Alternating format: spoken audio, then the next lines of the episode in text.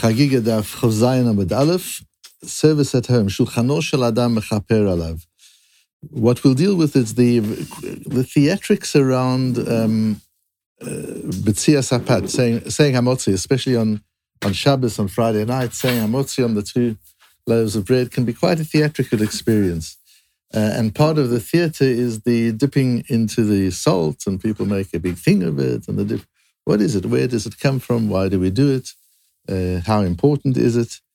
So we have the, the Shulchan Aruch on, in Siman Kuf Samach Zayin, uh, where the Shulchan Aruch says, Lo yivtza ad sheyaviu lefanav melech oliftam. You shouldn't start cutting the bread until you've got salt or something else to dip in in front of you. Elafet bo prusat in which to dip the uh, piece of bread. ואם היא נקייה או שהיא מתובלת בתבלין או במלח, כאין שלנו, או נתכוון לאכול פת חרבה, but if the bread is, is tasty already, it's got it's it's salted and spiced, it's like our bread, it's ready, ready to eat. Or you particularly want to eat something that's very bland, you don't want salt in it. And it's You don't have to wait. Mm. Because as we'll as we'll see further on in the in the Mishnah Berurah, that the reason for dipping it in in salt is mishum kavod It's to give honor to the bracha so that you're making the brocha on something that is delicious, on something you enjoy, on something that has good taste, and that you're not making the brocha mm. on uh, on something that is bland. So the, there are more than ads in the Shulchan Aruch, and so that's the, the now we get the, the minhag of Ashkenazim umikol makom. Even if the bread does taste good, like our bread doesn't need to be dipped in salt, makom mitzvah lahaniach al kol shulchan melech chodem shivtza you should put salt on the table.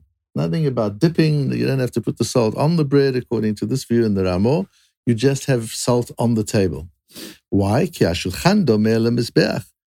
the shulchan, as you know, is like a mizbeach. It's like a, a mizbeach in the, in the temple, in the Beis Hamikdash. korban, and therefore eating is like an act of korban. And it says that on all korbanot there needs to be salt, so as to remind us that the meal is like a korban, we put salt on the table. So in the Shulchan Aruch itself, no mention of dipping the salt in other than if the bread needs it. If the bread is too bland and doesn't taste good, you've got to dip the, the bread in salt or put salt on the bread. But our bread, that isn't the case. So for our bread, in the Shulchan Aruch itself, there is no source for dipping the salt or sprinkling the salt. There's only a source for having salt on the table. This that, that we're told that the Shulchan is like a Mizbeach, says the Vilna Gaon, comes from Sof Chagiga, from Al Gemara, on the last page of, of Chagiga. That's the source of this idea that the that the, the Shulchan is Doime le Mizbeach. And it comes from a posuk in Yechezkel. When Yechezkel is, de, de, is describing the Beis Hamikdash, he says, "Amizbeach etz shalosh amot gavur v'orko shtayim amot tavlo v'orko v'kirotov etz." Describes the dimensions of the mizbeach. Vayedaber elai and Hashem then spoke to me. Says Yechezkel and says, "Zeh shulchan asher ifne Hashem." This is the shulchan. Is it the mizbeach or is it the shulchan? What is he describing? Yonason, or Targum Yonason uh, translates Hamizbeach eight shalosh amot midbecha petora de'a etc. This is a mizbeach of uh, uh, which is a shulchan, a table, a petora de'a made of uh, of wood. And Al Gemara says brings the same posuk from Yechezkel and says patach b'mizbeach v'siyem b'shulchan. The, the verse in Yechezkel starts referencing a Mizbeach, and at the end of it, it's talking about a Shulchan. How did it magically transform from a Mizbeach into a Shulchan? Patach b'mizbeach v'sim b'suchan, Rabbi Yochanan v'resh lakish d'amri t'avayu, Rabbi Yochanan v'resh lakish said, bizman shebeit hamikdash kayem mizbeach mechaper al adam. When we have a mizbeach, our atonement is through the mizbeach. When we have a beis hamikdash, our atonement is through the Mizbeach. We bring korbanot on the Mizbeach, both nationally and individually, and that is able to atone for our, for our sins. What do we do nowadays? Achshav, now, shulchano shel adam alav. A person's table is a substitute for the for the Mizbeach, and the and the table is um, is mechaper. How shulchano mechaper alav says Rashi b'achnasat orchim. It's not just the food, putting food on the table, it's achnasat ochim, and we need to understand why that is. Tosfos says the gadol koach halegima kedita b'hagadas chelek. The Tosfos brings from Masechta from Perek Chelek in Sanhedrin at the end of Sanhedrin, where Rabbi Yochanan and Rabbi Yossi Bar Kisma say, "Gedolah ligma, dishing out food to people is so great." That where it wasn't done, two families of Yisrael were unable to, to join Yisrael. Says Rashi, that's Ammon and Moab didn't give food and water to the Jewish people when they were coming by, and for that they're not part of the Jewish people. If you don't attend to the needs of people in need, if somebody needs food and you don't give them food, it's not you that that's not being part of the Jewish community. There's something missing in your DNA, and you can never become part of the Jewish people. So, what is this idea of uh, the the, t- the table being compared to a a mizbech because of the orchim. And notice that. That's everybody says the table is like a mizbech. They're very careful to put salt on the table. Why? Because the table is like a mizbech. No, it's actually not. The table is like a mizbech when there are visitors there, when there are guests there. Uh, I haven't seen it mentioned anywhere that if there are no guests, you don't have to put salt on the table. But but conceptually, it is so. Are no guests there. It's not. It's not a korban. Why? What's the What's the difference? And the difference is because when you eat, you're doing something very animalistic of all the things we do, it's probably the most animalistic thing. You're taking care of your survival. You need to eat. When you sit around a table and you have conversation, you're elevating the whole thing. Now, this is no longer eating, this is a meal, this is dinner. And that's something completely different. There was a study that was done year, years ago trying to find the common denominator of successful people across all fields. So they researched and interviewed successful people in academics and business and in the arts and every, in politics, every area, and they tried to find out what was the common denominator. And the only thing they could find out that, that when these successful people were children, their parents used to be specific, specific that they are together for dinner every night. That no matter what happens, what's going on, they sit down for dinner. This was before TV, it was before uh, cell phones. And it's even more important now that everything stops. Everybody's home, no matter what you're doing. Dinner time, the family's together. And they have conversation at the table.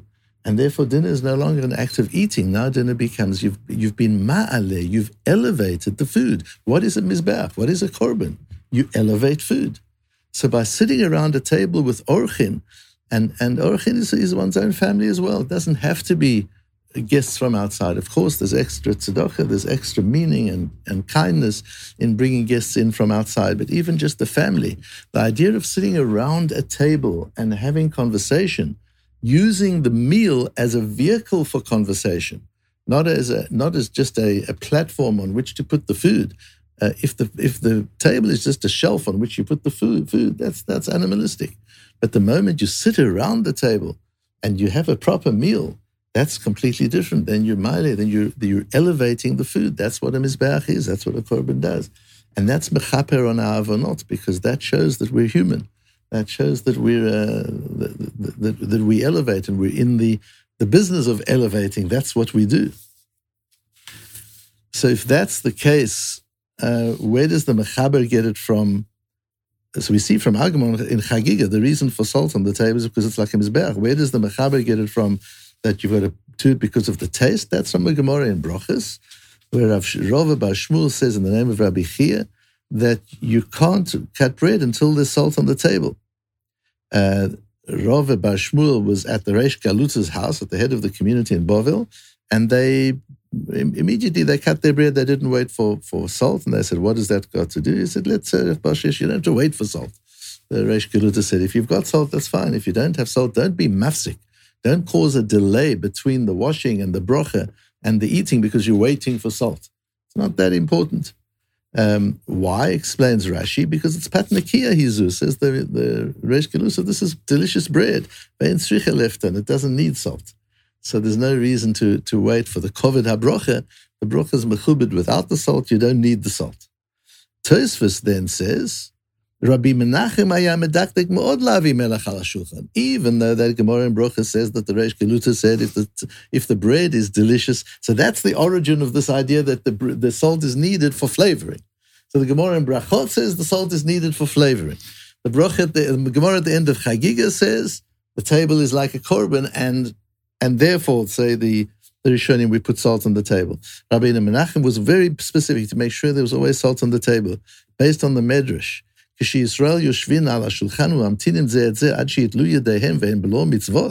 There's a very dangerous moment in a meal.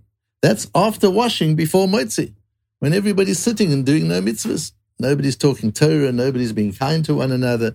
Nobody's give, offering anything to eat. You're just sitting around in silence. That's one of the most dangerous times of all.